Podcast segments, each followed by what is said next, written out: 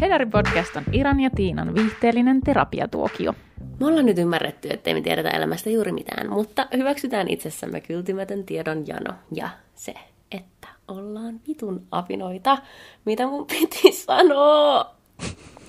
Voidaanko me jättää tää tälle?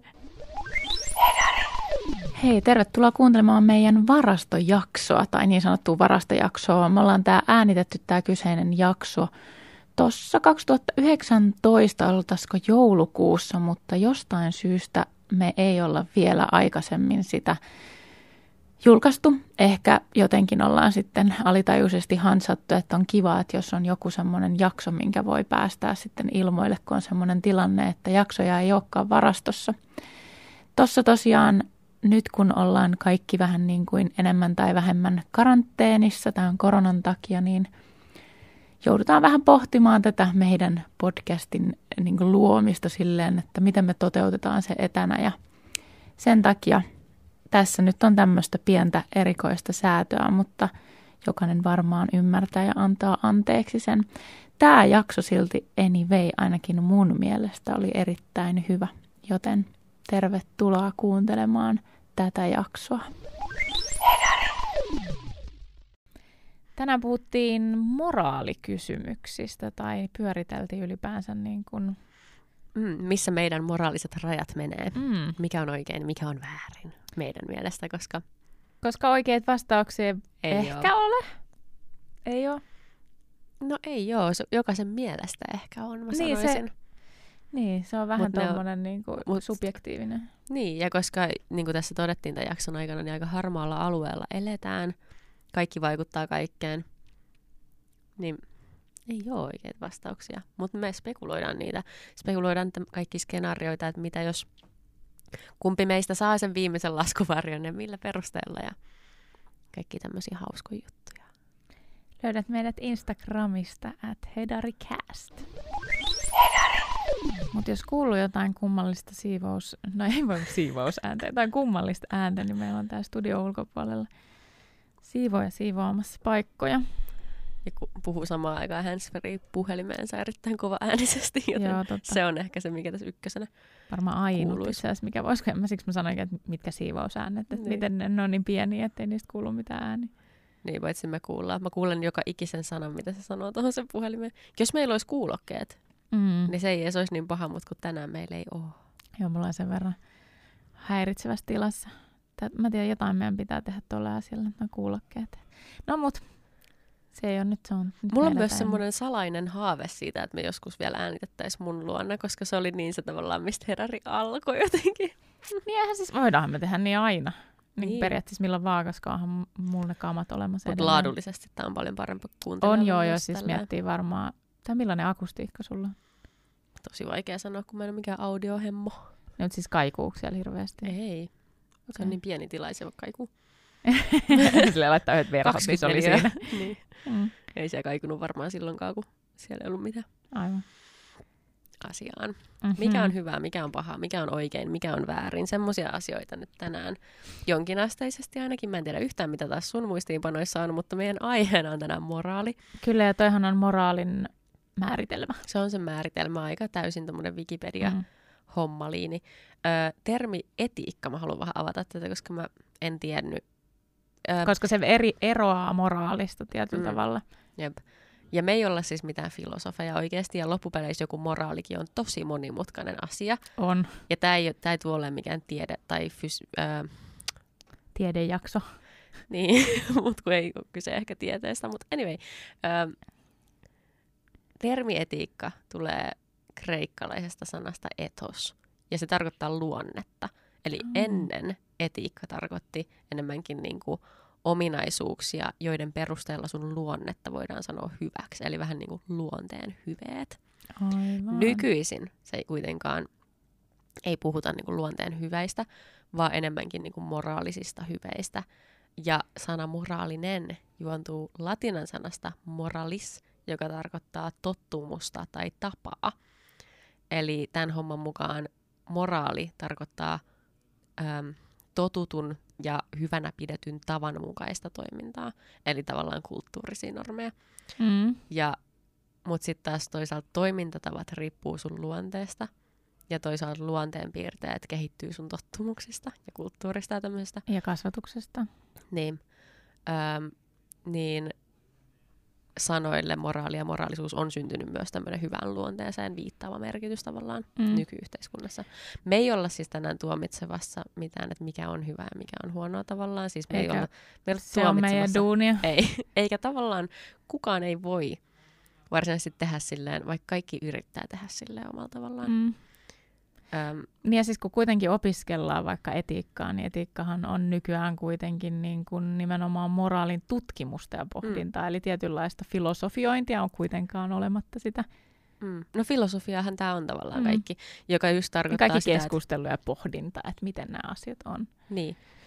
Ja filosofithan ne on, jotka on määritellyt tavallaan moraalin ja etiikan niin kuin back in the day, mutta nykyään kuitenkin periaatteessa, kun meillä on lait, niin se on vaan silleen, että mikä nyt on sitten lain mukaista ja mikä on vastoillakin. Ja säännöt tietyllä tavalla kanssa on siellä, niin kuin, että jos on niin kuin jonkun yhteisön tai tilan tai taloyhtiön säännöt, niin nekin on jo niin kuin tavallaan se, että onko moraalisesti oikein vaikka soittaa musiikkia täysillä 10 jälkeen, vaikka se on kielletty. Mutta sekin, että mikä on moraalisesti oikein, mikä on väärin, niin se on, siihen ei ole oikeita vastauksia, koska se ei ole tavallaan... Se on oma... Niin, se on vähän sama kysymys kuin just, että kumpi vaikuttaa ihmiseen enemmän, luonne vai kasvatus. Ja sitä sä et voi tavallaan tietää. Tai se on semmoinen asia, mistä voidaan ikuisesti väitellä, että kumpi on isompi asia. Ja itse asiassa mä sellaisin eilen illalla tiede.fi, semmoista chattikeskustelua.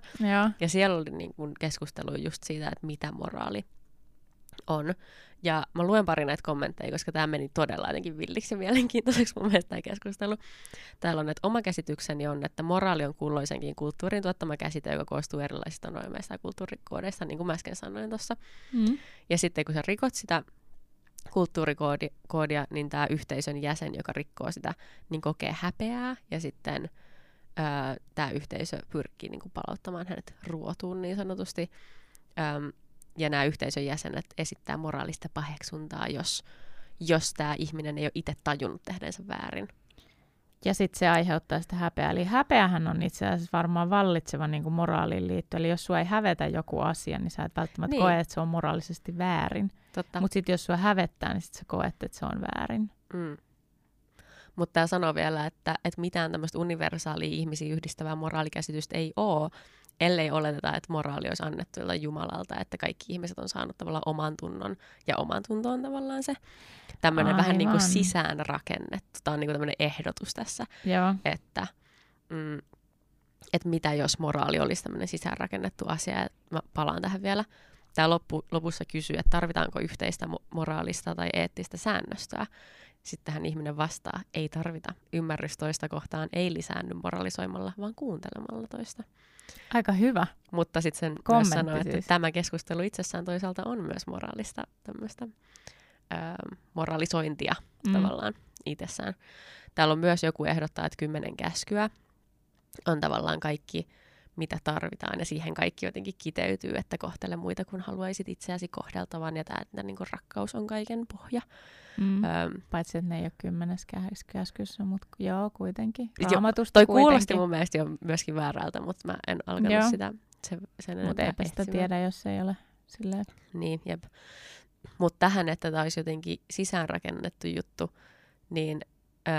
oli myös paljon ihmisiä, jotka ajattelivat, että se olisi, niin kuin että se olisi joku geeni, vähän niin kuin auttavaisuuden geeni, että olisiko mahdollista, että meillä olisi joku tavallaan sisäänrakennettu moraalinen koodi,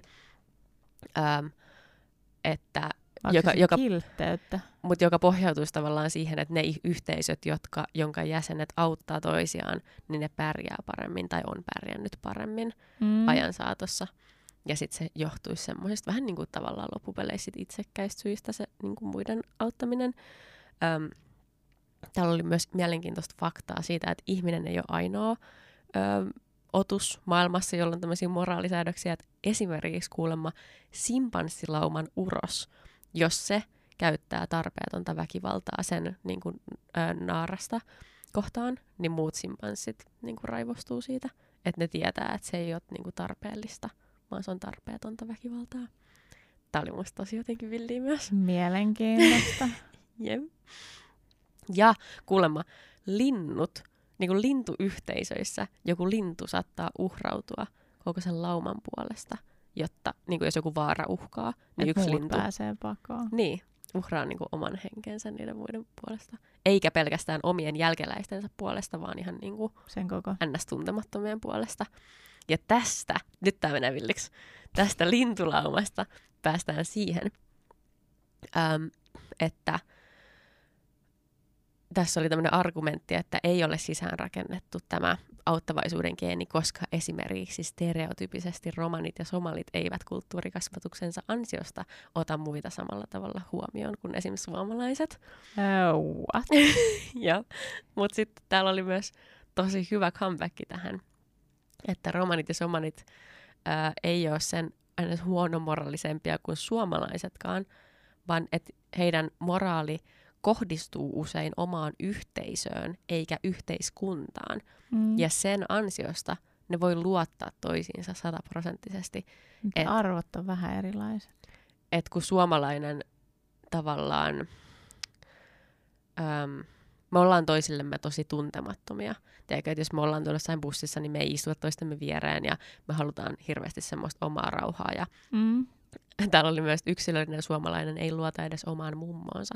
Ja sen takia pitää olla hirveästi lakeja ja virkavaltaa ja pienestä mitään opetetaan niin kuin kunnioittamaan ja suorastaan niin kuin pelkäämään vanhempia ja kaikkea, että meillä olisi opittavaa romaneilta ja heillä meiltä oli tässä tämä pointti. Niin asia myöskin, mitä mä en ollut koskaan ajatellut. Tavallaan se, että miten niiden moraali kohdistuu siihen yhteisöön. Ja miten hieno juttu se on. Niin läheisiä ihmisiä. Niin, tai eikä edes tarvitse, sä voit olla täysin tuntematon, mutta jos tavallaan näet ulkoisesti, että tää on mun yhteisöä, niin sit sulla on se täysluottamus siinä tämän välillä. Okay. Tälleen mä sen niin kuin näen jotenkin, mutta enhän mä siis tiedä mulle mitään kokemusta vähemmistönä olemisesta missään paikassa tavallaan. Ja siis kyllähän niin kuin romanikulttuurissa nimenomaan siis se kunnioitushan on tosi iso juttu. Ja niin kuin iso perusta sille mun käsittääkseni. Tämä nyt ei ole täysin fakta, mutta sen perusteella mitä mä oon kuullut. Jep. Mutta hirveän paljon kaiken näköistä väittelyä tuolla netissä ja tuommoista tosi jännää. Jotenkin mä vaan vajosin siihen koko, silleen vaan luket, koko maailmaan. Jep. Että miten ihmisillä voi olla niin eri käsitys asioista. On. Se on niin kuin se. Ja kun se on semmoinen asia, mihin ei ole oikeat vastausta. Kyllä. Ja sitten kun hyvänen aika on tehty Disney-elokuvakin joskus Robin Hoodi, missä on ketut ja muut, mutta siis siksi tämä alkuperäinen on mulle vieraampi kuin tämä Disney-versio. Hassua. Niin kyllähän siinäkin on kuitenkin just se idea, että niinku rikkailta voi varastaa köyhillä. Että se on moraalisesti oikein. Niin, vai onko? Mutta onko? Onko niin se sun mielestä? Tää näin niinku. No, varastaminenhän ei lähtökohtaisesti koskaan mun mielestä ole oikein, mutta tässä on just tämä mutta. Mutta vesittää kaiken, mitä sä oot sanonut ennen. Joka sitä vesittää kaiken, eli jos on sun ainut tapa selviytyä hengissä, niin mun mielestä silloin se on oikein. Okay. Tai niin kuin oikein, se ei ole oikein ehkä missään tapauksessa, vaan se on välttämätöntä. Mutta se on moraalisesti sallittua. Olisi, niin, tavallaan niin kuin, että jos on ainut keino, miten sä pysyt hengissä, niin mun mielestä sitten se ihminen vaan niinku tarvii sitä enemmän kuin se toinen. Okei, no mitä jos sanotaan? Ja mieluummin siinä tapauksessa tietysti rikkailta kuin niiltä muilta köyhiltä. No entä jos saisit ainoa silminnäkijä tämmöisessä tilanteessa, missä mies ryöstää pankin. Pankin, jossa on siis ei pelkästään valtion rahaa, vaan niinku ihmisten rahaa. Ja ne on vakuutettu ne kaikki rahat. Mutta se ei käytä sitä rahaa itse, vaan se lahjoittaa tämän rahan johonkin paikalliseen tämmöiseen hyvän tekeväisyysjuttuun, mikä auttaa niin kun lapsia ja vanhuksia ja mitä ikinä. Se kaikki raha menee niin kun tosi hyvään tarkoitukseen. Ja jostain syystä mä tiedän tämän. Joo, niin sä oot ainoa, joka tietää sen henkilöllisyyden, niin onko se sun moraalinen velvollisuus ilmoittaa auktoriteeteille siitä, että kuka sen on tehnyt ja leikitään, että tästä tilanteessa se kaikki raha menisi takaisin sinne pankille, sit, jos sä kertoisit.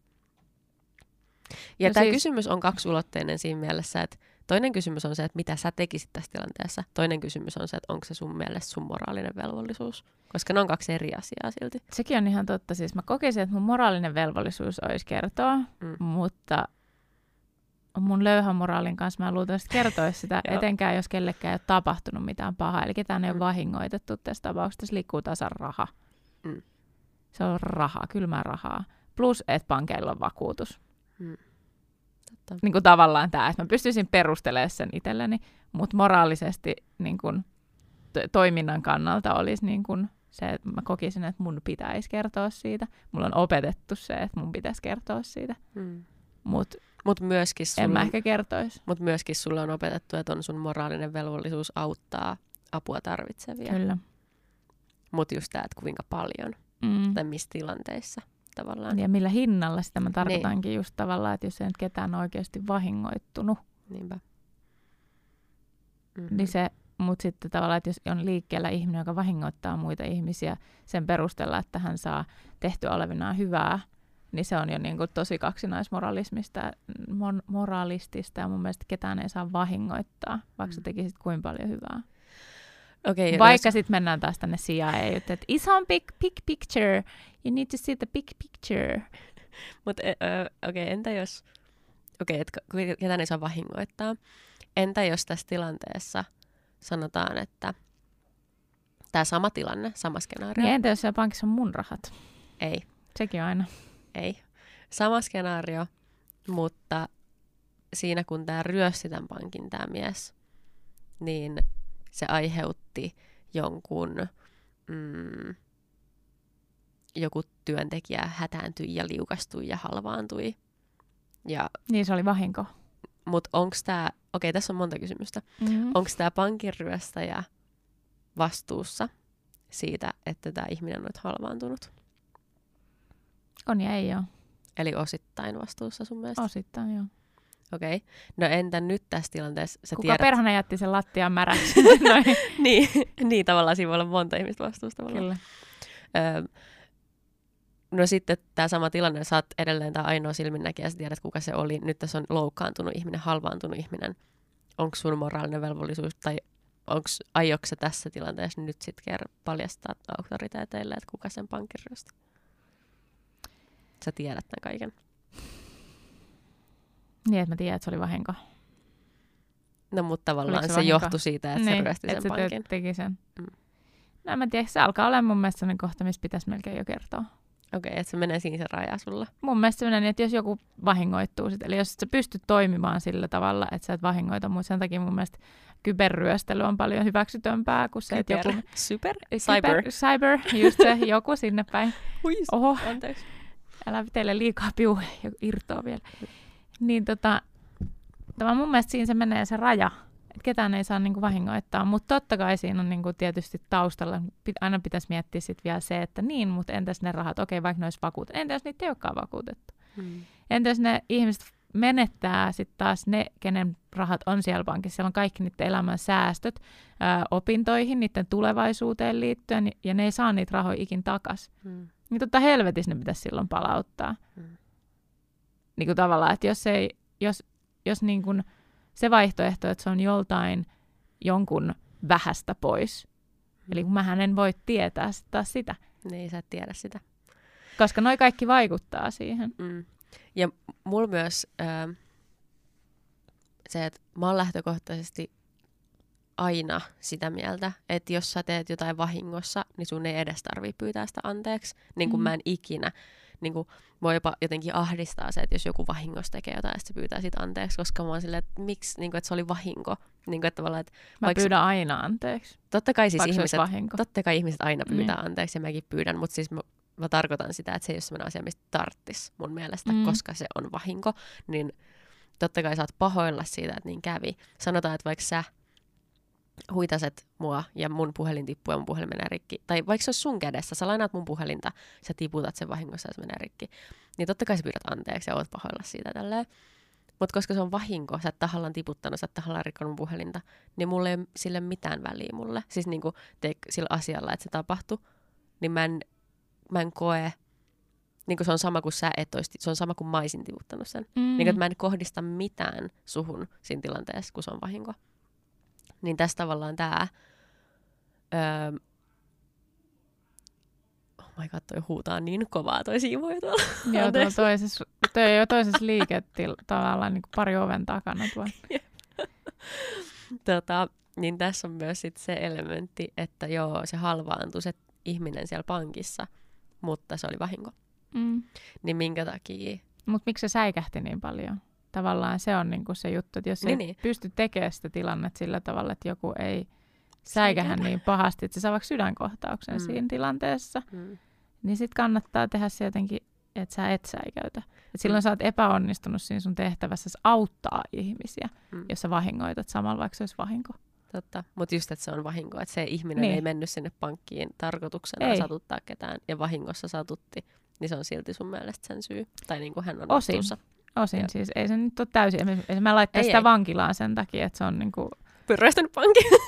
Ei kun siis silleen niin kuin siis jostain taposta tai tiedätkö siitä, että aiheutettu joku pysyvä vamma, koska se on vahinko, mutta sitten kuitenkin se on osin vastuussa siitä, että tavallaan se on niin kuin...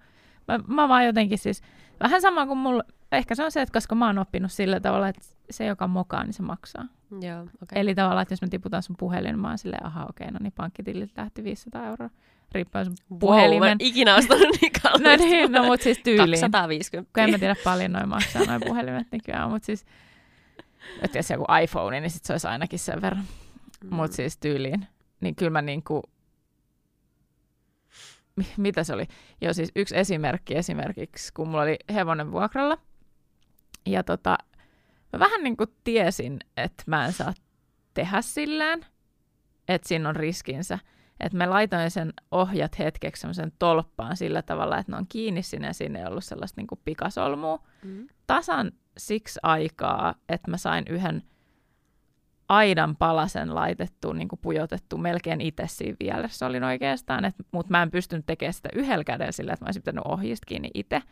Niin mä laitan ihan hetkeksi ja mä tiesin, että se voi olla ongelma, mutta silti mä tein sen. Vaan siksi, että mä sain hoidettu sen samalla sen asian, eikä sillä, että mä olisin ensin vienyt vaikka hevosen pois ja sitten jotenkin näin. En mä muista tarkkaan, miten se nyt oli, mutta... Aivan saman tein, kun mä laitoin ohjat siihen ja kumarruin, niin se hevonen kiskas päänsä niin kuin aivan täysiin. Ihan kuin se olisi tiennyt. Ihan kuin se olisi, niin kuin, että se vaan tiesi, että okei, nyt ne on tossa. Ja hänellä on niin kuin, hevosilla on siis se, että ne saattaa tehdä sitä ihan randomisti. Tai, ja sitten kun ne kerran nykäsee ja sitten se ottaakin kiinni, niin sitten ne saa siitä paniikin. Tai sitten oli se tarkoituksellista, ei tarvitse välttämättä olla edes niin kuin koettu mitään semmoista, vaan ne jotenkin siinä hetkessä säikähtää, koska ne on saaliseläimiä. Niin sit se säikähti sen verran, että se siis nykäsi niin kovaa, että se ohjat meni rikki. Onneksi ne meni rikki, koska se hevonenkin olisi voinut mennä rikki. Jep. Et onneksi ne ohjat meni, mutta mä olin niinku silleen, että voi vittu, että oikeasti, että mä tiesin, että tässä voi käydä näin, mutta se oli silti tavallaan vahinko, mutta ei kuitenkaan. Kaikki tällaisia juttuja. Sitten eli mä soitan sille omistajalle silleen, niin kuin, että tässä kävi nyt tälleen, että mä voin maksaa nämä ohjat, että mä voin ostaa uudet ohjat tälle hevoselle. Tai niin kuin, jos joku osa on semmoinen, mitä voi vaihtaa tai whatever, että kävi tällä tavalla, että mä mokasin. Saman tien tunnustin, että mä mokasin tämän homman. Ja että näin kävi, että okei, onneksi tämä hevonen on nyt kunnossa. Että mä pelästyin itse sitä, että mä niin kuin mokasin niin kuin, että oli pikkujuttu, että mä oikeasti korvaan nämä ohjat tai muuta. Mutta ne olivat, että ei mitään, että ei hätää, että heillä on noita ohjeja kyllä olemassa, että ei tarvii niinku, mun ei tarvinnut maksaa niitä. Ja mä olin tosi silti, niinku, mulla oli semmoinen olo, niinku, että mä vaan niinku mokasin niin pahasti, että mä olisin halunnut tavallaan maksaa anyway, vaan siksi, että mulla olisi tullut itselleni parempi mieli siitä. Wow, aivan next level juttu tuohon liittyen. Netflixissä on semmoinen sarja, kun joku tyttö vangittaa, joku tämmöinen, missä on niinku siis ihan oikea dokumentaarinen sarja liittyen näihin nuorisopuolelta, okei. Joo, niinku tyttöihin. Ja siellä on siis yksi, jonka ei tarvitsisi olla siellä, että hänet oltaisiin päästetty vapaaksi, mutta hän haluaa itse olla vankilassa, koska hän kokee olevansa vastuussa parhaan ystävänsä kuolemasta. Tässä oli joku tämmöinen auto-accident, siis tämmöinen kolarisysteemi. Mä en tarkalleen muista niitä yksityiskohtia, mutta tosi hyvä sarja, kannattaa katsoa. Niin just tää, että tavallaan, että muut ihmiset on sulle sillä, että hei, se ei ollut sun syy, mutta sä itse haluut maksaa jollain tavalla. Joo, siis kyllä se muakin vieläkin kalvaa vähän se, koska se olisi voinut käydä niin huonosti. Ja siis tääkin, että miksi mä riipun siinä kiinni, että se hevonen on kunnossa. Nee. Jännä, tämä ei oikeastaan liity mihinkään. Mutta mulla se liittyy sitten taas niinku siihen, että mä olen niin valmis rankaseen itteeni kyllä aina kaikesta. Niin, että... niin joo, rankasen vuoden tunnelukko, sehän se sulla oli. Koska mulla taas, niinku, jos mä tiputtaisin sun puhelimen, niin mä maksaisin sen sulle, jos sä pyytäisit. Mutta mä en lähtökohtaisesti, koska se on vahinko, niin, koska se on niin mä en pidä edes itteeni tavallaan siitä niinku vastuussa olevana tavallaan. Kukaan ei ole vastuussa mun mielestä vahingoista. Koska mä en odottaa sitä sulta, mä en odottaa sitä iteltään, enkä niinku keltää. Ja kun mä oon katsottu tämmönen vahinko ja analysoi, ja omalla kohdalla mä en muita vahinkoja niin paljon analysoi, mutta etenkin omiini sillä tavalla, että kun mulla ei pysy kädessä ikinä mikään. Sitten on se, niinku, että mitä jos mä olisin vaan keskittynyt siinä tilanteessa enemmän, niin tälleen ei olisi käynyt. Mä aina käyn läpi, että mitä mä olisin voinut tehdä eri tavalla. Jos ei ole mitään, mitä mä olisin voinut tehdä eri tavalla, niin sit se on vasta vahinko. Mut sitten... Että jos mä niinku tavallaan mokaan NS-vahingossa, niin se riippuu siitä, että miten se on niinku tavallaan johtanut siihen kohtaan. Vaikka mutta, mä silti ymmärrän sen, että mä en ole siinä tilanteessa, vaan kyennyt toimimaan paremmin. Mutta tää on, jos siis mä luin jotain tämmöisiä filosofisia pitkiä artikkeleita, mistä mä en ymmärtänyt puoliikaan, että mitä siellä tapahtuu. Mutta oli joku tämmöinen mittari, millä niin kun ihmisten moraalia voidaan vähän niin kun mitata ainakin jonkin tämmöisen filosofisen uskomuksen peruspohjalta. Niin tavallaan tosi tälleen karikatyöisesti, niin siinä jaettiin ihmiset kahteen eri osa-alueeseen, jossa toiset näkee asiat mustavalkoisesti ja toiset todella, todella harmaasti. Ja kummassakin koettiin niin kun hyvät ja huonot puolet, että...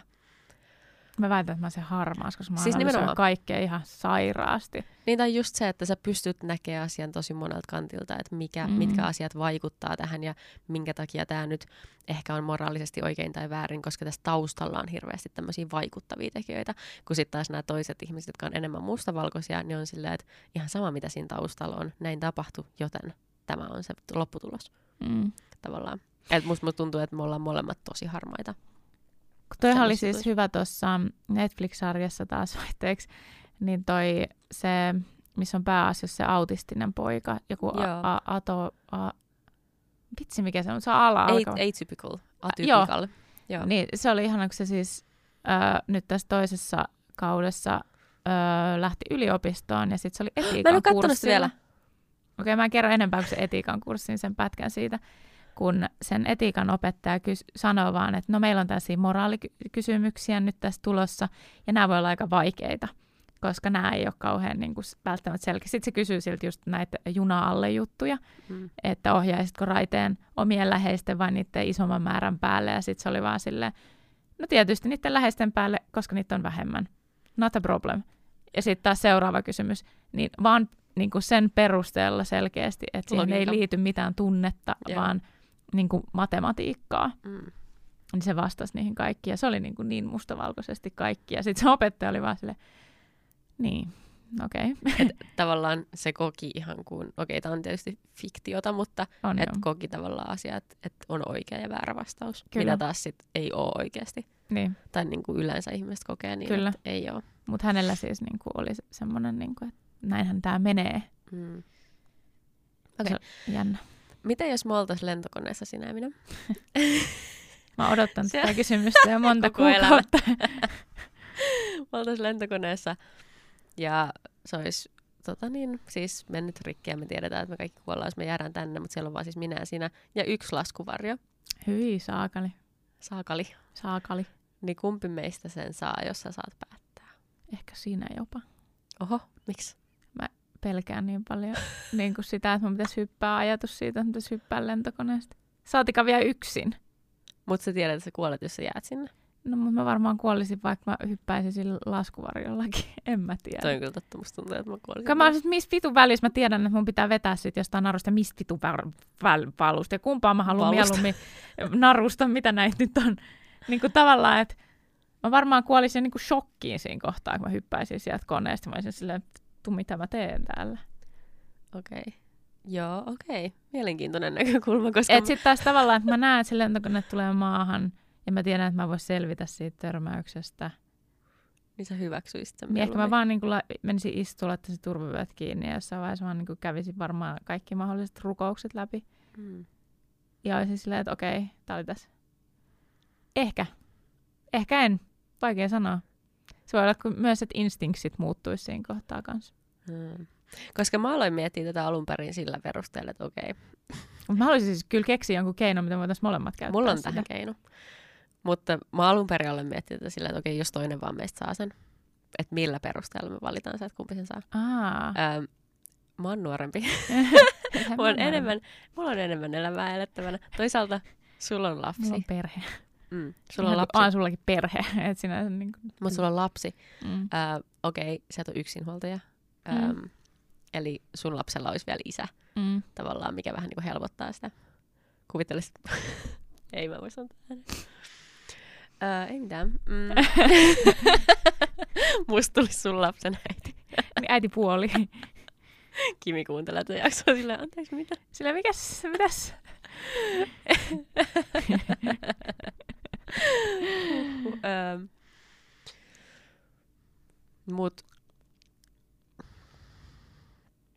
Hei mä vaan siis, sanotaan, jos tois todellinen tilanne, niin mä en näkisi semmoista vaihtoehtoa, että se menisi vaan toiselle tietyllä tavalla. Mä keksisin jotenkin sen keinon, mitä me voitaisiin käyttää sitä yhdessä. Joo, sillä, että se on toisen selässä ja toinen vaan pitää lujaa kiinni. Ja jos siellä on muita asioita, siellä voi olla naruja ja jotain muuta, mitä voi itse köyttää toisiinsa jotenkin kiinni. Mä en tiedä, miten se oikeasti toimii, että onko ne erilaisia ne laskuvarjot, millä kaksi ihmistä hyppää. Sanotaan, että painorajoitukset on. Niin, mutta ketä kiinnostaa sitten tuossa tilanteessa toisaalta ihmetellä semmoisia asioita. Ja sitten siinä olisi joku toisen kanssa tavallaan, että sun ei tarvitsisi kohdata yksin sitä, mitä ikinä sieltä tuleekaan. Niin sitä hyppyy ja mitään semmoista. En mä tiedä. Hyvin kauhean mä haluaisin ajatella.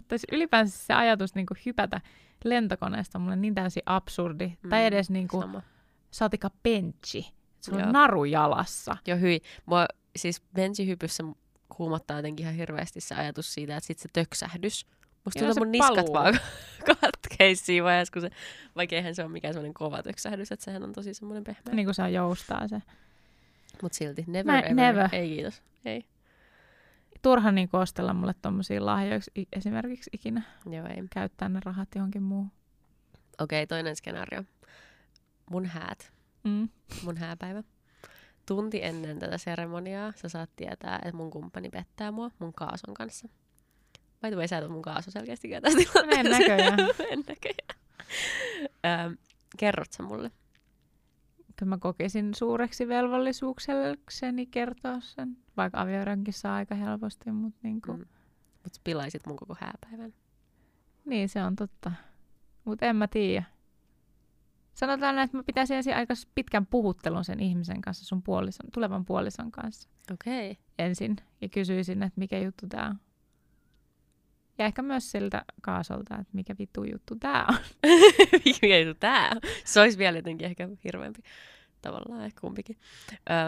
Okei, jännä, koska ehkä tuossa niin minkä takia ehkä sä haet jotain näkökulmaa siihen, että sä pystyisit jotenkin saamaan kuin selityksen sille. Ja se, että kuinka kauan siitä vaikka on. Onko se jatkunut pitkään? Niin vai oliko se vaan nyt tänään? Onko se oikeista syistä? Mikä niin tää on tää juttu? Totta. Onko se ihminen, joka on menossa sunkaan naimisiin sitoutunut suhun vai sit niin kuin pettämiseen vai mikä se on tavallaan se, mitä on tapahtunut tavallaan. Mielenkiintoista. Koska ihmiset myös mokaa. Niin kuin me jossain jaksossa me puhuttiin siitä, että ihminen tietää sen, mitä se tietää siinä hetkessä, kun se on. Mutta tossa tilanteessa se on ehkä vähän huono selitys. Niin, kyllä. Joo, siis sitä mä just meinaan tavallaan, että pettää, niin kuin, että onko se meneillään vai onko se tapahtunut joskus vai niin kuin mikä se on. Ei, mutta okei, sä näet siis siinä tilanteessa siellä mun häissä. Kun ne, no sit jos on siellä häissä, niin mä olisin silleen, menisin siihen väliin silleen, mitä vittua. Joo, tää on se skenaario, joo. Okay, joo, ja sit mä menisin silleen, Ira, selittäkää. Niin, okei. Okay. Eli sä kertoisit. Joo. Niin siis tosta tilanteessa, joo, totta kai. Joo, ja mä väikkaan, että vähän niin kuin mistä tahansa tilanteessa en mä pystyisi. Ellei se olisi jotain ihan, tiedäkö, just huhupuhetta silleen, että niin, että mä en olisi itse nähnyt omin silmin, vaan joku selittäisi mulle silleen, että näin on käynyt. Ja näillä on ihan saleen jotain. Niin en mä sit tulisi sun hääpäivänä sulle silleen, että hei, mä kuulin jotain. Vähän jotain juttua, että sun kumppani pettää silleen, että bullshit. Niin, että niin ja sitä mä vähän niin kuin meinasin just sillä, niin, että mä kävisin ensin juttelemaan ne läpi silleen, että onko tää edes totta, mikä juttu tää on, onko tää niin kuin... Joo. Joo, mun se skenaario, mitä koska mä en haluaisi niinku rupeettiin, että se pelästyttää ja niinku turhan päivästä niinku pahaa mieltä siitä, mikä ei välttämättä olekaan totta. Mm. Tai vaikka ne sit kieltäisikin sen, mutta niinku... Mut jos sä näkisit ne niinku actionissa. Niin, sit se olisi eri asia. Kyllä mä sit menisin vaan silleen, mitä? Ja sit silleen paikalle, että just tapahtuu jotain, tule tänne. Joo. Selittäkää. Joo, mä väitän, että mä käyttäisin kyllä samalla tavalla. Mm. Mm-hmm. Joo. Ei kato, kun mähän mietin heti taas sen niin kuin harmaan silleen sen koko ajan. Niin, mutta entä jos niin, tämä tai tämä? Mitä jos heillä onkin joku syy pettää? En mä tiedä siis. No, mutta jokaisella on varmaan omat syynsä, jos on edes mitään syytä. Mutta en mä tiedä. Vaikea sanoa. Joo. Mutta kyllä mä haluaisin niin kuin varmistaa sen, että onko asiat totta, jos mä en sitä omin silmin näe. Siinä voisi olla takana semmoinenkin, että mä en olisi vaan kertonut sulle, että me ollaan polyamorisessa suhteessa mun kaason kanssa. Sekin on ihan totta. Hmm. Mistä näistä nyt toisaalta sillä ei olisi mitään väliä siinä vaiheessa, jos sä kertoisit mulle. Sitten sä olisit vaan silleen, joo, ei mitään hätää. Niin, joo. Sitten se, okei, no ei sit mitään. Jep. Se olisi hassua kyllä. Häitä odotellessa. Kiva tämmöinen skenaario siihen. Sillä nyt mun pitää tarkkailla tätä tilannetta. Tiedätkö, kun häissä on nyt kaikki semmoisia pelejä tai... Leikkiä. Jotain leikkejä ja sitten jotain morsiamen ryöstöä ja kaikkea. Oh. Niin ehkä mun sit, jos jonain päivänä mun häissä tää skenaario, niin te luotte semmoisen teatraalisen shown tästä. Ja sit se onkin vaan huijausta kaikki. Se olisi ihan hirveet. Älä. Se olisi ihan hirveetä. Itkettää jotain ihmistä turhaa. Se olisi ihan hirveet. Muutenkin siis semmoinen niinku turha läpellä pahan mielen aiheuttaminen on mun mielestä niinku tosi tyhmää. Siis just tämmöinen niinku pranks. Joo. Siis tässä voitaisiin muuten melkein puhua jopa. Tuntuu, se jopa on tähän niin kuin liittyvä niin kuin moraalisesti mun mielestä vaan niin väärin. Joo, siis semmoinen jekkuilu, mikä niin kuin... aiheuttaa pahaa mieltä. Joo, ja siis mun mielestä... vahinkoakin joskus. Niin. Mä oon vähän sitä mieltä, että mua ei kiinnosta tuo jekkuiluhomma, vaikka ei se aiheuttaisi mitään keneskään. Mä en näe siinä sitä huumoriarvoa niin kuin yhtään. Ja sitten se on se naurualaisuushan on siinä silleen, en mäkään koe silleen, niin kuin, että ketä se hyödyttää, että joku on sit naurunalaisena sen takia. Niin, sitä ihmistä, sille nauretaan. Sitä ihmistä se hyödyttää, joka kokee hauskana toisen kustannuksella nauramisen, tai miten se nyt sanotaan. Mutta koska mä en löydä sitä huumoriaivoa siitä kumpanakaan osapuolena. Niin, että vaikka niin se olisikin vaan läppä. Joo, tää on mielenkiintoista. Nimenomaan tää vaan läppä. Niin, ja niinhän se on aina vaan läppä. Mm. Totta kai, koska se on jekku. Ja aika montaa asiaahan voisi niinku vaan todeta, että tää on vaan läppä. Mä vaan uitin sun naamaa tuon vessan, mutta tää oli vaan läppä. Okei, niin mä mietin siis semmosia asioita, että mä tulisin... Niin, mutta tää oli nyt siis vaan kärkevä. Kärkevä. Että jos mä tulisin teidän kotiin ja vaihtaisin vaikka suola ja sokerin niin kun sisälmykset keskenään, niin silti, niin kun, vaikka se on noin viaton asia, mutta ajattele, että olisitte tehnyt vaikka ruokaa koko päivän. Niin, ja sit se olisi koko viikoksi. Niin. Ja sit se pilalla. Kyllä. Niin mitä, kenellä on hauskaa tästä tilanteesta? Joku synttärikaku. Jep. Se olisi ihan hirveetä. Ei. Siis mä näen tossa vielä niiden sen ruuan tuhlaamisen. No sekin vielä. Mut myös sen ajan tuhlaamisen ja teidän koko perhe olisi vaan nälkäisenä koko päivän. Koska tehän ette mitään muuta ruokaa sit hakisi. Ei tietenkään. Te rankaisisitte itseänne. Joo. Me päästetään saakeli, kun meitä on pränkätty tälleen. Hirveetä. Okei. Ehkä vähän takaisin siihen pankkiasiaan. Ei suoranaisesti, mutta rahoihin. Mm. Totta kai me molemmat maksetaan siis veroja ja ollaan kunnon kansalaisia, mutta törmäsin netissä tämmöiseen kysymykseen, että onko moraalinen velvollisuus maksaa veroja, vaikka ei ole samaa mieltä siitä, miten valtio käyttää ne rahat. Tämä on mun mielestä mielenkiintoinen näkökulma. Arjen moraali on nyt tämä... mihin me mennään, se on ihan hyväkin. Joo. Mitä ajatuksia toi aiheutti itsessäsi? No tavallaan jonkinasteisesti mä oon ehkä koko elämäni vähän kokenut kamppailevani tämän asian kanssa, koska mä en ole samaa byrokratiaa mieltä. Vastaan jollain tavalla. Niin. Ja vähän sitä, että joo, mä annan rahaa systeemille, joka ei kuitenkaan käytä sitä rahaa mun mielestä oikein. Mutta jonkinasteisesti... Mutta oothan sä käynyt ilmaiseksi kouluun ja... Joo, ja just tää silleen, että sit kun aletaan miettiä niinku, ei pelkästään niitä niinku vikakohtia siellä, vaan niitä hyviä asioita. Kirjasta. Niin itse asiassa musta tuntuu, tai mun mielestä on kiva ajatella se silleen, että veron maksaminen on vähän niinku hyväntekeväisyyttä. Eli tiedätkö, kun jotkut ihmiset laittaa aina niiden palkasta jonkun tietyn prosentin hyväntekeväisyyteen automaattisesti, niin mun mielestä se vero on vähän niinku se. Se on sun... se raha, minkä sä laitat Suomen sisäiseen hyväntekeväisyyteen. No tietyllä tavalla joo. Jotta ihmiset voi saada vaikka työttömyystukia tai sit kun sä itse tarvit niitä, niin sä saat sitä työttömyystukea. Ja niin kyllähän niin kuin järjestöillekin maksetaan joku X-summa ja silti sä et päätä siitä, että mihin se raha menee. Paitsi totta kai järjestöissäkin, jos on hallitusta muuta, niin saattaa olla, että on jotain vaaleja, missä äänestää, että ketä siellä on. Jep. Mut niin, siis just toi, niinku, että kyllä mä niinku ite henkko, että kyllä mä aina välillä ärsyttää, että vero menee niin paljon niinku rahasta ja tajuus. Ja voin kertoa, että yrittäjänä toiminimellä varsinkin siis. Sitä menee niin saakelisti. Vaikka sä nostaisit itsellesi palkkaa, niin sitä rahaa ei vaan ole, koska sitä vaan menee niinku kaikkea ihmelaskuihin ja veroihin ja eläkkeeseen. Ja, vaikka se on sun omaa hyvää myöskin se eläke, joo, mutta se on vaan niin älytöntä jotenkin. Miten paljon sitä joutuu maksaa yrittäjänä joka kuukausi, 200 minimi per kuukausi, ja sä et pysty muuttamaan sitä. Siihen ei vaikuta se, paljon sä tienaat.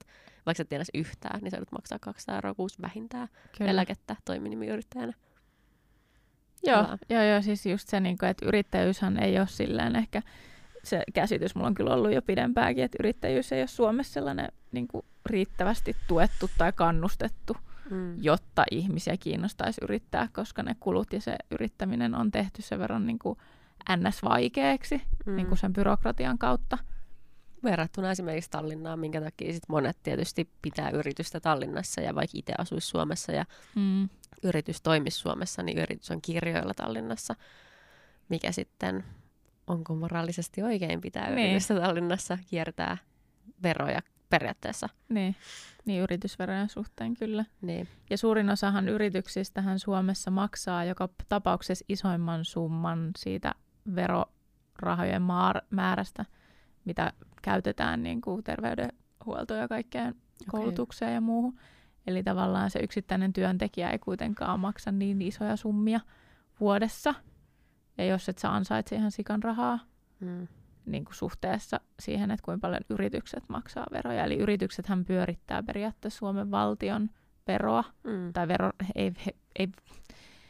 verotuloja siis tietyllä tavalla. Eli suurin osa verotuloista tulee yrityksiltä, suomalaisilta yrityksiltä. Et senkin takia mä en ymmärrä, miksi sitä ei kannusteta sitä yrittäjyyttä enemmän, koska sieltähän ne tulee, ne valtion tulot.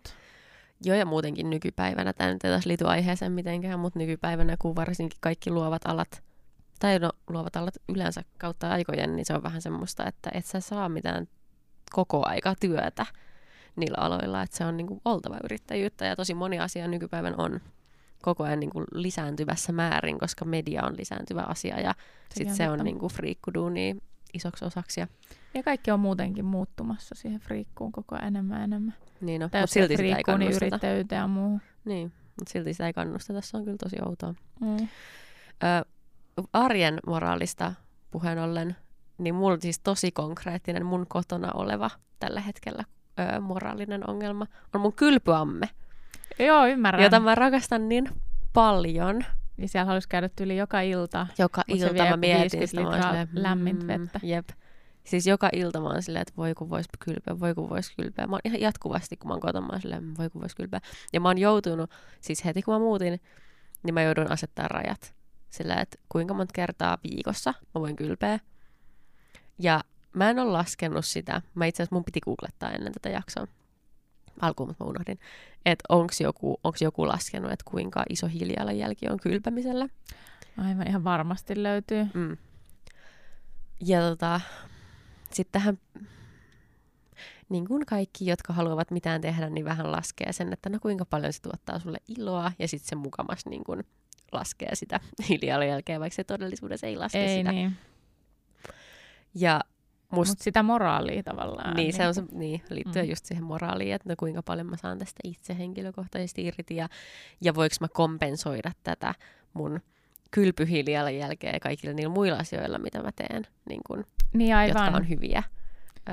Eli mitä tekee sen sit hyväksi tavallaan välttämällä tiettyjä juttuja. Että pystyykö mä tarpeeksi hyvin kompensoimaan mun kylpyhiilijalanjäljen. Mutta mä oon nyt siis... Tämä jakso tulee ulos vasta joskus, mutta mä oon tällä hetkellä asunut mun uudessa asunnossa vasta siis viikon. Aivan, erittäin tuore. Erittäin tuore juttu. Ja nyt, koska mä en ole vielä ainakaan yhtään kyllästynyt tähän kylpyasiaan, ehkä jonain päivänä tiedätkö, mun on helpompaa käydä siellä vähemmän. Mutta nyt mä oon pistänyt itselleni rajan. Mä en pysty menee sen alle. Mä en vaan pysty menee sen alle. Että mulla on 2 kertaa viikossa.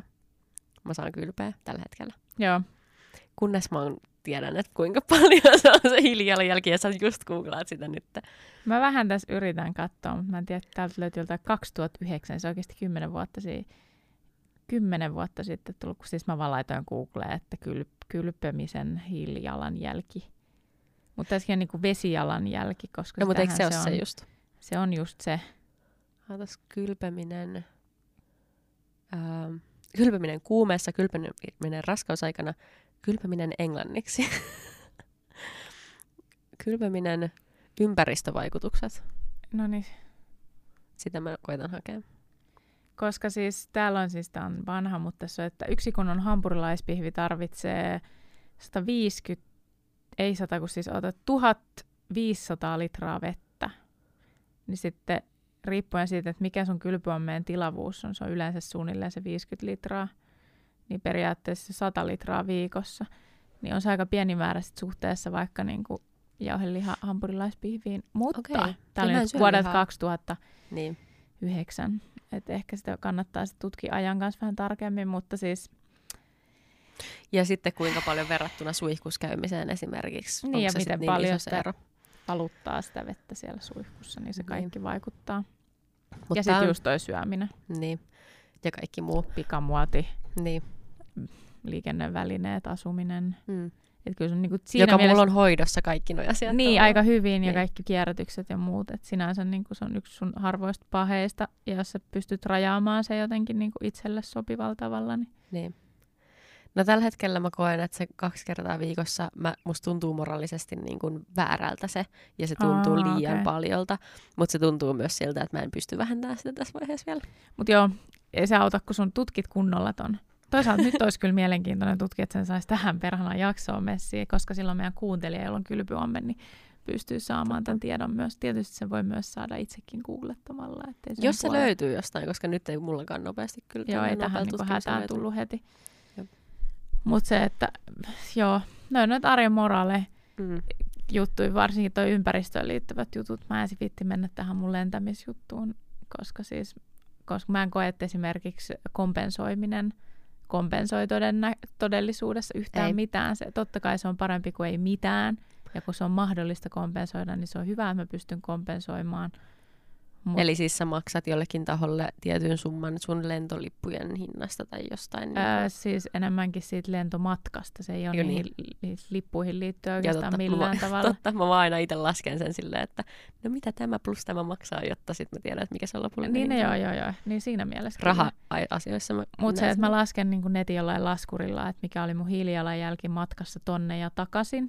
Ja sitten se on se päästösumma, ja sitten siitä mä lasken tavallaan sen, että okei, jos mä lahjoitan tämän määrän, niin mitä ne voi tehdä niin kun, vähentääkseen, vaikka puhdistamalla just suota tai jotain, ostamalla lisää luonnonsuojelualuetta tai miten se niin kun, toimii, tai istuttamalla puita tai mitkä ne vaihtoehdot on.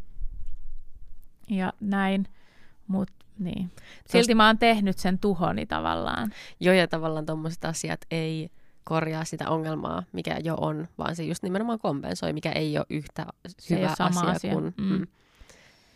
Mutta joo, siihen mä haluan mennä sen enempää, se on niin pitkä joo. juttu, mutta se on semmoinen asia, minkä kanssa mä niinku taistelen ehkä tällä hetkellä eniten. Joo. Henkilökohtaisesti niinku matkustaminen. Joo, sama. Mutta yksi ilouutinen, mikä meillä on tulossa, kun Kimiltä vaihtuu kohta työauto, niin heidän työautolistallaan oli tämmöinen puolikaasuauto, eli siis maakaasulla toimiva, ja sehän on ja biokaasulla, eli uusiutuvalla energialla toimiva auto. Se on sellainen, että sillä pääsee, olisiko nyt ollut melkein 400 kilsaa putkeen sillä pelkällä kaasulla. Siinä on bensiinitankki kanssa, eli tavallaan, että jos se loppuu kesken se kaasu, eikä ole tankkausasemia, missä tankataan lisää sitä maakaasua tai biokaasua, niin sitten se alkaa toimia niin kuin bensalla, eli sittenhän se alkaa vasta saastuttaa tietysti niin kuin eri tavalla. Mutta se, että täällä niin kuin pääkaupunkiseudulla se on käytettävissä toisin sanoen niin kuin biokaasulla. Niin kuin pelkästään mä olin ihan silleen, että jes. Wow. Että semmoinen vaihtoehto edes on työautolistalla. Ja koska teillä on enää sit yksi auto ja sitten se on toi niin. ja sulla on sähköpyörä. Ja sitten mulla on se niin kuin ongelma ollut, niin kuin, mä oon huomannut sen, että mä ajatus siitä, että meillä ei olisi yhtään autoa. On mulle vaan niinku todella semmoinen niinku vapautta riistävä fiilis. Joo, ymmärrän. Siihenkin nähdään, että missä te asutte. Niin. Niin se ei vaan niinku ole hirveän realistinen juttu. Koska joka paikkaa vaan kestää niin paljon kauemmin aikaa. Ja sit mulle esimerkiksi aika on niinku kaikkea vielä niinku arvokkaampaa jotenkin. Niinpä. Niin sit jotenkin sitä kautta. Mut se on niinku ilouutinen, koska sehän on sit niinku upgradeaus dieselistä. Niinku vähäpäästöisempään kaveriin. Silloin kun vaan liikkuu semmoisilla alueilla, missä pystyy tankkaamaan sitä kaasua. Noista päästöistä tuli mieleen tämmöinenkin moraalinen kysymys, että jos köyhät maat voi vaurastua sillä, että sinne rakennetaan saastuttavia tehtaita, niin pitäisikö meidän tehdä niin? Pitäisikö meidän rakentaa ne tehtaat sinne? No eihän se auta ketään, jos meidän niveä sit nopeutetaan sitä, että kaikki kuolee. Nimenomaan. Joo, siis. Ei sillä, etteikö niillä olisi vähemmän oikeus kans niinku vauraampaan elämään ja parempaan elämään, sitä mä en tarkoita, mutta tavallaan se on se hetken hyöty sit siihen, että kaikilla on kauhean kivaa ja sitten kuollaan pois. Tämä on mun mielestä vähän sama kysymys tavallaan kuin, sori, mä aloin miettiä hirveän montaa juttua samaan aikaan. Tämä on vähän sama kysymys mun mielestä kuin se, että jos sä teet vaikka joku vaalikoneen just tälleen vaalien alla, ja sitten siellä kysytään, että kumpi on tavallaan tärkeämpää, että nämä tämmöiset niinku taloudelliset ongelmat vai nämä ympäristöongelmat, niin tämä on jotenkin älytön kysymys, koska eihän meillä tule ole mitään taloudellisia ongelmia, jos meillä on... enää, jos niin, meillä ei ole maapalloa. Jos meillä ei ole tätä maapalloa, että totta kai se ympäristö tulee ennen kaikkea, koska se on se kaiken pohja. Tai pitäisi tulla. Niin, mutta se on se kaiken pohja, sitä ilman ei ole mitään. Juuri näin. Niin miksi tämä on kysymys edes, että kumpi tulee ennen, se on jotenkin tosi hassua. Tässä on helpompi olla mustavalkoinen. Tässä on jo jostain syystä. Ja meillähän ei ole oikeita vastauksia, mutta tämä on tämä meidän oma moraalinen näkökulma. Miten sitten kompassi? Itse asiassa pakko kysyä, siis tämmöinen perus, mun mielestä se on siis perus semmoinen, niin kuin, että ootko sä kulkenut pummilla? On. Eli tarkoittaa sitä, että ei osta bussi tai metro tai sporalippua tai junalippua. On. Varsinkin siis nuorempana. En koskaan aikuisiellä itse asiassa, että ihan siis teininä joo. Ihan tosissaan. Sä virnistit siihen jotenkin sen näköisenä. Virnistin silleen lähinnä niin kuin, että no niin, no että joutuu tekemään itse tunnustuksen. Että. Okei, mutta mä voin silleen kertoa, että miten löyhä mun moraali on tähän liittyen.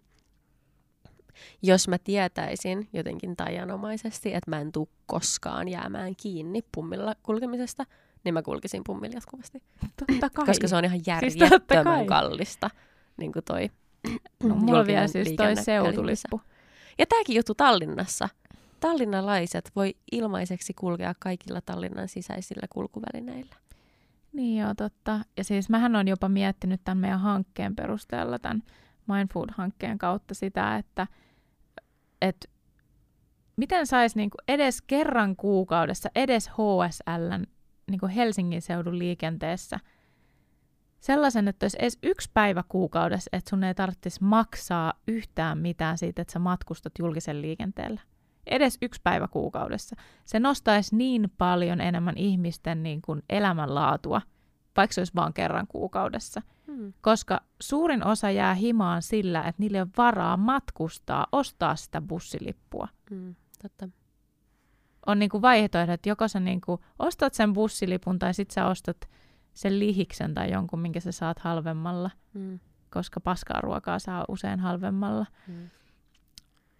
Niin kuin, et sun pitää tehdä niin paljon isompia valintoja. Plus se, että vaikka se ei ole se safka, niin se, että sulla olisi varaa vaikka samana päivänä, kun joka kerta yhtenä päivänä kuukaudessa museoihin pääsee ilmaiseksi. Mä olin just sanomassa tätä samaa, että koska esimerkiksi Kiasmahan on ilmainen joka kuukauden ensimmäinen perjantai. Ja tosi moni museo on käy siellä. Joo.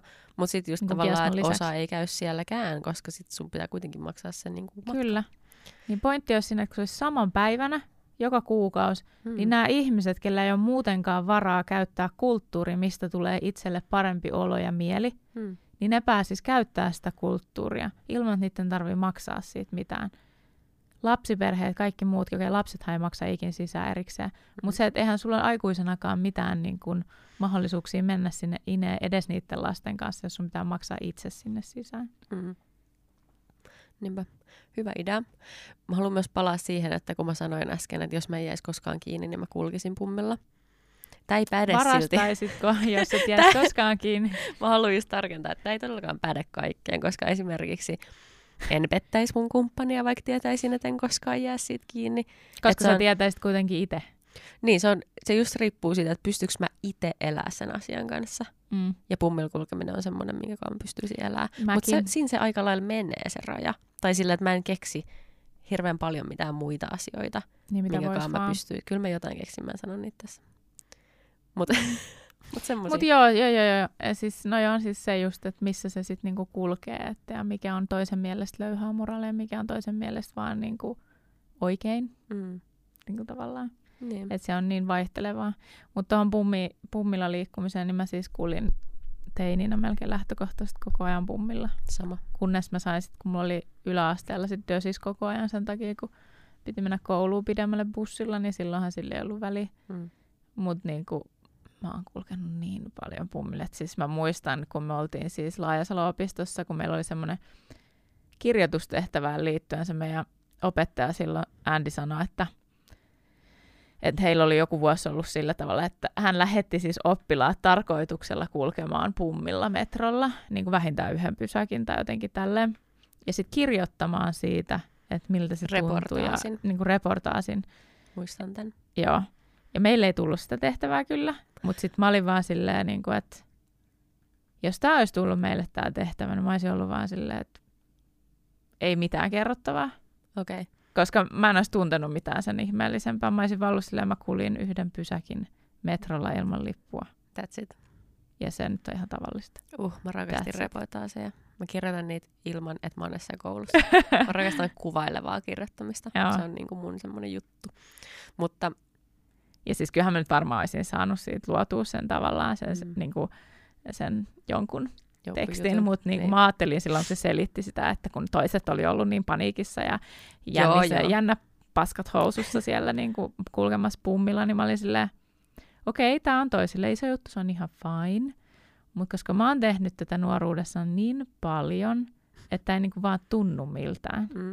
Joo, mutta itse asiassa mä muistan, minkä takia me ei saatu sitä tehtävää. Se johtui siitä, että nykyään, vaikka jos sä jätät sen sun bussikortin himaan ja sitten tulee tarkastajat, niin sä voit mennä viikon sisällä vai viikon 2 sisällä sinne HSL-pisteelle todistamaan, että sulla on ollut sinä hetkenä sitä aikaa sun kortilla, jolloin sit sä voit niinku mitätöidä sen sun sakon. Että tavallaan siinä ei silti ole mitään vaaraa ja nyt sitä ilman sitä korttia. Mä en itse tiedä nykyään. Musta se on et onko se sillä, että se pitää anyway maksaa, jos sulla on sitä lippua messissä? Joka olisi kyllä mun mielestä jotenkin tosi väärin. Niin mustakin, koska sä oot maksanut sen käytännössä, niin silloin anyway, kun sä ostit sen lipun. Niin sit sä maksat 80, joka on 2 kertaa se. Tai, no vähän, no mutta siis tyyliin, en mä tiedä, onko se sitten AB-alueella tyyliin niin kuin kuukauden lippu. Paljon se on muuten kuukaudessa AB-alueella. Mun pitäisi tietää. Olisiko se 55 tai jotain tämmöistä? Ai se on niin paljon vähemmän. No joo, niin se 80 on ihan hirveä summa siitä. No on se 55 euroakin ihan hirveä summa, kun kerran kuussa maksettavaksi. Joo, on. Ilman sakkojakin. Joo, ja siis kun mulle ei ole ikinä riittänyt toi summa, että se on ollut lähtökohtaisesti yli 100 joskus. Niin, noi Vantaa. Kuukaudessa silloin, kun se oli, mutta mä en tiedä nyt, mikä se ABC-lippu olisi. En mäkään tiedä yhtään. Kuukaudessa, olisiko se nyt sitten yhtään halvempi? No mutta anyhow, jumittumatta näihin bussilippuihin sen enempää. Hmm. Mutta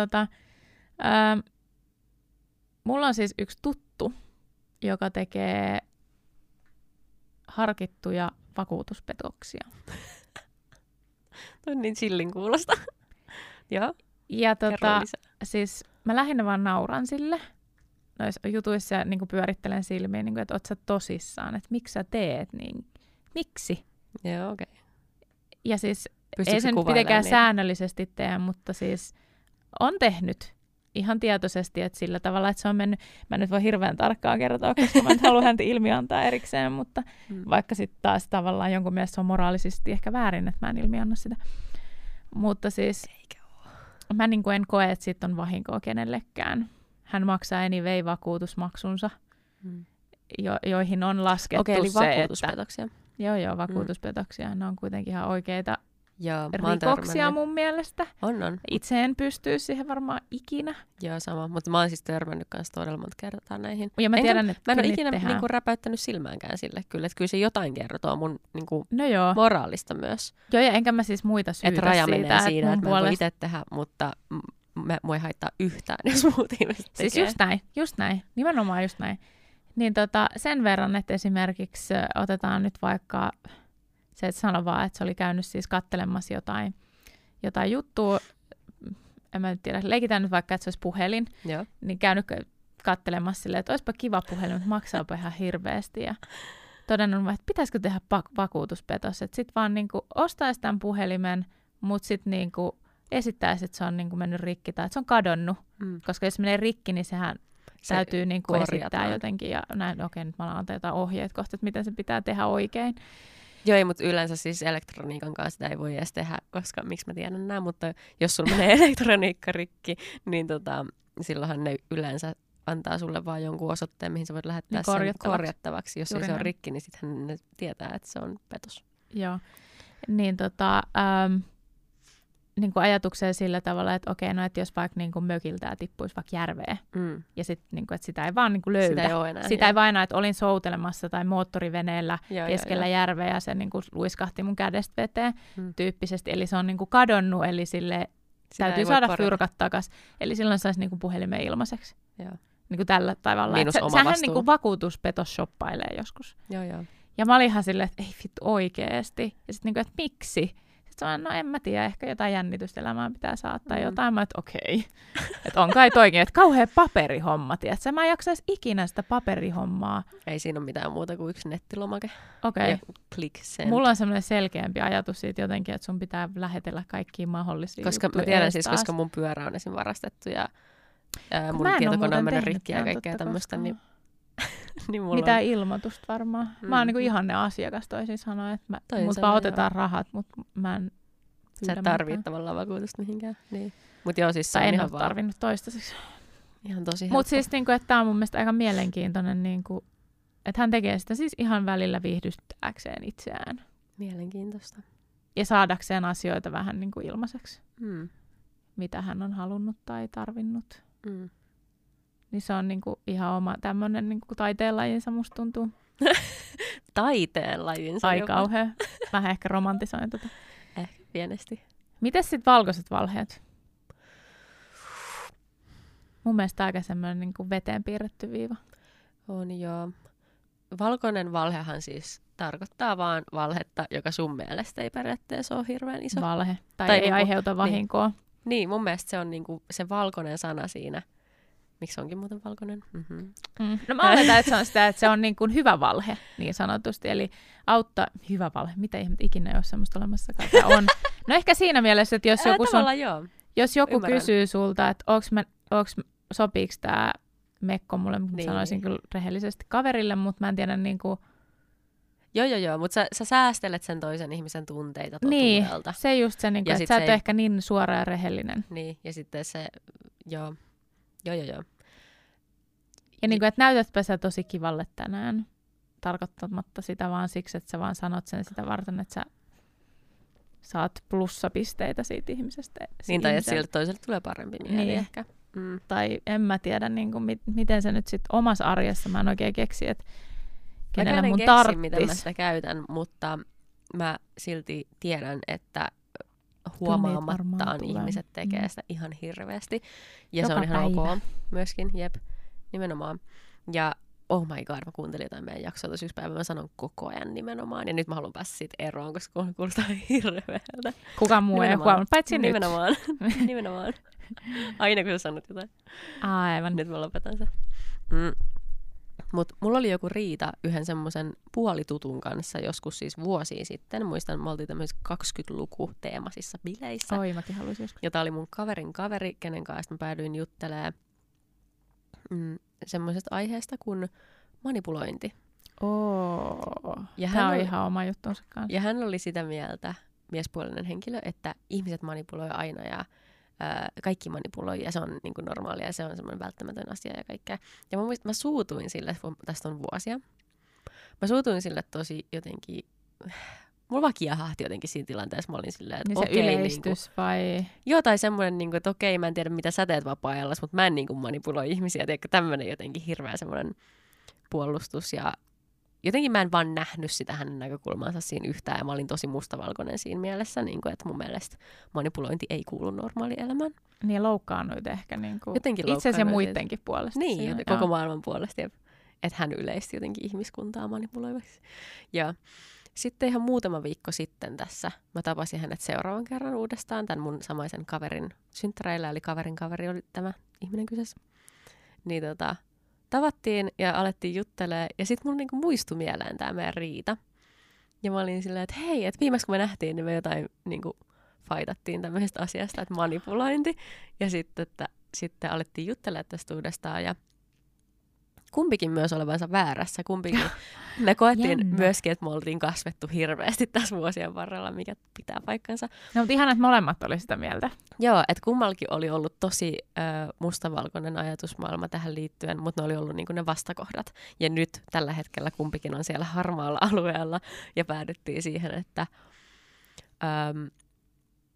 tai mä oon sitä mieltä, että joo, ihmiset manipuloi, mutta esimerkiksi se saattaa olla semmoista niin kuin hyvän tahtostakin manipulointia. Eli esimerkiksi, jos mä tiedän, että joku mun läheinen on vähän semmoinen, että se ei tee itselleen ehkä hirveän hyviä asioita, tai että mä haluaisin, että hän kohtelisi itseään paremmin ja fyysisesti ja henkisesti, ja vaikka söisi terveellisemmin. Mutta jos mä sanon siitä hänelle, niin hän käyttäytyy silleen, tiedätkö mikä se sanotaan, kun lapset tekee silleen täysin päinvastoin, mitä sä pyydät niiltä. Reagoi silleen niin kuin, mä en muista se sanaa. No mutta siis kuitenkin niin kuin puolustautuu tuossa kohtaa. Niin, ei halua ottaa vastaan tämmöisiä asioita ja sitten niin kuin kärjistää sitä käytöstään vielä niin kuin enemmän siihen. Niin pahentaa vaan. Pahentaa omaa oloaan ja niin kuin elämäänsä. Niin tämmöisessä tilanteessa esimerkiksi mä voisin vähän niin kuin manipuloida tätä asiaa sillä, että mä saisin hänet mukamas itse keksimään näitä parannuksiaan omaan elämäänsä ilman, että mä suoranaisesti käsken tai pyydän hän tekemään mitään, koska se vaan pahentaa ongelmaa. Menisikö manipuloinnista se vielä, että sit jos sä haluaisit niinku fyysisesti tai niinku se, että aina kun te näkisitte ja sit se normaalisti olisi menossa syömässä kebabia, niin olisiko se manipuloinnista silleen, että mä en kyllä halua mitään roskaruokaa, että mä haluan vaan mä haluaisin, nyt tekisimme jotain salattia. Se on mun mielestä manipulointia myöskin, koska sä et tee sitä sen pohjalta, että mitä sä oikeasti itse haluat syödä, vaan sen pohjalta, mitä sä tiedät, että sille toiselle on parempi. Ja siis tää nyt on tavallaan aika järjetön tää koko skenaario tietyllä tavalla, mutta tämän mä niin kuin näen jollain tapaa mun omassa elämässä silleen, että sä manipuloit tilanteita, joista niin kuin toisen ihmisen hyvin niin kuin hyväksi tai, joo, tai ainakin kuvittelet sen olevan niin, hyväksi, joo. Niin. Mutta niinhän se manipulointi muutenkin toimii tavallaan, että sä kuvittelet tietävässä, mikä on oikein, mikä paremmin, on niin paremmin. Niin, ja, just näin. Nimenomaan. Oli se niin kuin hyvässä tai pahassa. Tuo manipulointi on siis silleen mielenkiintoinen. Mä en ole koskaan miettinyt sitä silleen moraaliselta kannalta ehkä sen takia, koska siis jotain ihmisiä on vaan ihan helvetin helppo manipuloida. Ja sit mulla on semmoinen joku pieni piru mun niin kuin elämässä, jota vastaan mä ehkä nykyään vähän jo taistelen. Niin mä käytän sitä hyväkseni. Jos mä tajun, että se ihminen on vaan tosi vietävissä, niin sit mä niin kuin vien. Niin, eli sä et koe siinä, sä et ole kokenut siinä semmoista moraalista ongelmaa. Ei. Sä vaan niin kuin nautit enemmänkin siitä, että sä pystyt manipuloimaan. Mä jotakuinkin näin. Mielenkiintoista. Hirveetä. Mutta se voi johtua myös siitä. Me oltaisiin riidelty silloin vuosia sitten. Joo. Ja siis mä oon puhunut tästä joskus jonkun mun miespuolisen kaverin kanssa just siitä, niin kuin, ja se oli itse sanon kanssa, että se tekee sitä ihan samaa. Että se on vaan niin kuin todennut, että se on vaan hirveän hauskaa välillä. Sitten mä olin vaan, voi vittu, että mulla on vähän sama. Että siis se on ihan hirveet tunnustaa se. Että siinä on se valta, mikä jotenkin tulee semmoinen, että tää tekee just mitä mä tavallaan haluan. Vaikka mä en niin kuin todellakaan sit kuitenkaan niin kuin haluaisi, että ihminen olisi niin vietävissä. Niin, ja sä et kuitenkaan yritä viedä sitä semmoiseen tilanteisiin, missä siis ei semmoiset, että se vahinkoista tai vahinkoista. Joo, ei mitään tämmöistä. Että vaan niinku se vaan jotenkin, niinku, että kuin helposti joku ihminen on ympäri puhuttavissa. Se ehkä liittyy niinku jopa siihen enemmän. Joo, ton mä näen jotenkin sen, että sä huomaat, että jollain ihmisillä ei ole omia mielipiteitä. Että tavallaan sä voit muuttaa omaa mielipides 10 minuutin välein, niin se toinen ihminen tulee perässä joka kerta. Joo. Ne on sitten vähän liiankin helppoa. Sitten ne käy niinku jopa sääliksi. Ja sitten jossain tapauksessa myös tekee mieli viedä se niin pitkälle, että se tajuisi itse, että kuin vietävissä se on. Joo. Ja että se heräisi siihen, että hei, tää ei ole ok. Mutta sitten mä oon ehkä nykyään tajunnut sen, että jos tää tapahtuu joskus toisten vielä. Mä en ole siis pitkän aikaa päässyt tällaiseen tai joutunut tällaiseen tilanteeseen. Kiva kuulla, että mun seurasi juttamasta. Joo, ei todellakaan. Eikä siis, mä just mietin niin kuin esimerkiksi Kimi, niin Kimihän ei ole niin kuin millään tavalla vietävissä mihinkään. Ei, mä en pysty kuvittamaan aivan ihana. Sitä. Joo. Siis en mä pystyisi olemaan semmoisen ihmisen kanssa, joka olisi täysin vietävissä. Musta tulisi varmaan ihan hirviö. Ei, eikä se ystävyyskään toimisi mun mielestä. Ei todellakaan. Paitsi semmoisille ihmisille, jotka haluaa, että muut ihmiset on niiden vietävissä. Jotka haluaa olla itse joku kuningas tyyppisesti. No sekin narsistinen ehkä. Niin ehkä. Joo. Ja mä tykkään siitä, että mä joudun niin kuin perustelemaan omaa olemassaoloa vähän se niin kuin tavallaan. Ja sitä niin kuin omaa mielipidettä ja sitä, että kun sit jos toinen on vaan niin kuin, tiedätkö, ei mitään, niin sitten on vaan silleen, että okei, näitä sitten kenellekään mitään hyötyä. Mutta niin siis mä luulen, että nykyään se menisi sillä tavalla, että jos mulle tulisi nyt vastaan niin kuin vahvasti jossain bileistä tai jossain tämmöinen henkilö, voi olla, että mä saattaisin siis, mä pelkään, että mä luultavasti loukkaisin sitä ihmistä, mutta saattaisin sanoa ääneen, että oot sä huomannut, että sä oot aika niin kuin vietävissä. Koska se voi olla semmoinen, mistä ihminen kyllä tosissaan loukkaantuisi. Mutta ihan vaan just silleen, että mä vaan nyt huomasin tämmöisen jutun, niin ei olisi välttämättä huono, tiedätkö silleen, miettiä, että mitä sä itse haluut oikeasti elämältä, eikä mennä niinku. Niin, kyllä mun mielestä tommoisen asian voi sanoa myös niinku hyvin. Jos joo, jos pitäisi vaan pystyä muotoilemaan siinä tilanteessa jotenkin. Tai silleen vaan painottaa sitä, että hei, mitä sä itse haluut. Joo, niin totta. Kysymällä niitä asioita. Eli manipuloimalla sitä siihen omaa ajatteluun. Miten se meni? Mutta joo, nämä on monimutkaisia juttuja. Mutta se, että mun pohjahan on siinä, että mähän on niin kauan kun mä asuin himassa, niin mä pystyin mun äitiä siis aivan totaalisesti viemään tasan silleen, kun mä halusin. Okay. Tietyissä jutuissa. Aina oli kotiin tuloaika, sitä ei pystynyt senkaan venyttää ikinä, mutta iskenkaan pysty. Ja, ihmistuntemus ylipäänsä liittyy myös mun mielestä siihen, että on se sen tilanteen manipuloimista, jos sä tiedät, että sä haluat jotain ja sä mietit, että mitä kautta mä voin saada sen. Sä kysyt, kummalta vanhemmalta sä pyydät asiaa, koska sä tiedät, kummalta sen saat. Mun mielestä se myös kuuluu vähän lapsuuteen tavallaan. Se, ja sitten mulla oli ehkä just se, että sit kun se oli niin helppoa toisen kanssa, niin sit se oli liian helppoa jatkaa jonkun kanssa, joka on vaan mennyt siihen samaan pakettiin kuin mun äiti. Ja se jotenkin on sit sieltä tullut. Mutta siis se on siis asia, mitä mä tavallaan häpeän vähän sen ja sitten tavallaan en. Musta on kiva, että me myönnetään molemmat näissä podcasteissa aina asioita, mitä me hävetään hirveästi sanoa ääneen. Koska se myös tarkoittaa, niin kuin sä itse sanoit joskus, että se tarkoittaa sitä, että me ollaan jossain tosi semmoisissa vesissä, että ihmiset kyllä samaistuu siihen. Että aina jos susta tuntuu siltä, että ei mitä mä voi sanoa. Niin, just toi haavoittuvaisuus. Niin sen parempi tavallaan, koska sitten siellä on sitä samaistumispintaa kyllä. Niin, vaikka susta tuntuu, että ei kukaan ei salee samaistu. Että kaikki tuomitsee, mutta ihan totaalisesti. Tämä on niin hirveä juttu. Jep. Kyllä. Aivan. Ja jos tuomitsee, niin antaa mennä, mutta koska kyllä mäkin vähän. Joo, ja sepä se. Että se ehkä siinä on just se. Haluat aika rajullakin kädellä välillä. Me tuomitaan meidän omia ajatuksia, mutta toisaalta niin, ne on meidän ajatuksia. Kyllä. Pitäisi pystyä olemaan vähän lempeämpikin, ettei sen puoleen, mutta joo. Mut hyvähän on, pystyy olemaan kuitenkin suht kriittinen tietyissä tilanteissa, tietyissä jutuissa sen takia, että voi kasvaa. Niinpä. Johonkin suuntaan, toivottavasti. Mulla ei enää mitään muuta. Ei mullakaan. Tähän moraaliseen. Mutta olisi kyllä kiinnostavaa kuulla, että näistä moraalikeskusteluista on siis aivan loputon, siis sarkahan tämä on, mutta olisi se tosi kiinnostavaa kuulla, että mitä sinä kuuntelija olet mieltä, tai mikä on sun joku niin kuin vaikka suhde pummilla kulkemiseen, tai... Niin, missä sul menee se raja. Niin. Tai mitä sä tekisit missään noissa hypoteettisissa skenaarioissa, mitä me tuossa käytiin jossain vaiheessa läpi. Mm. Mut hei, kiitos.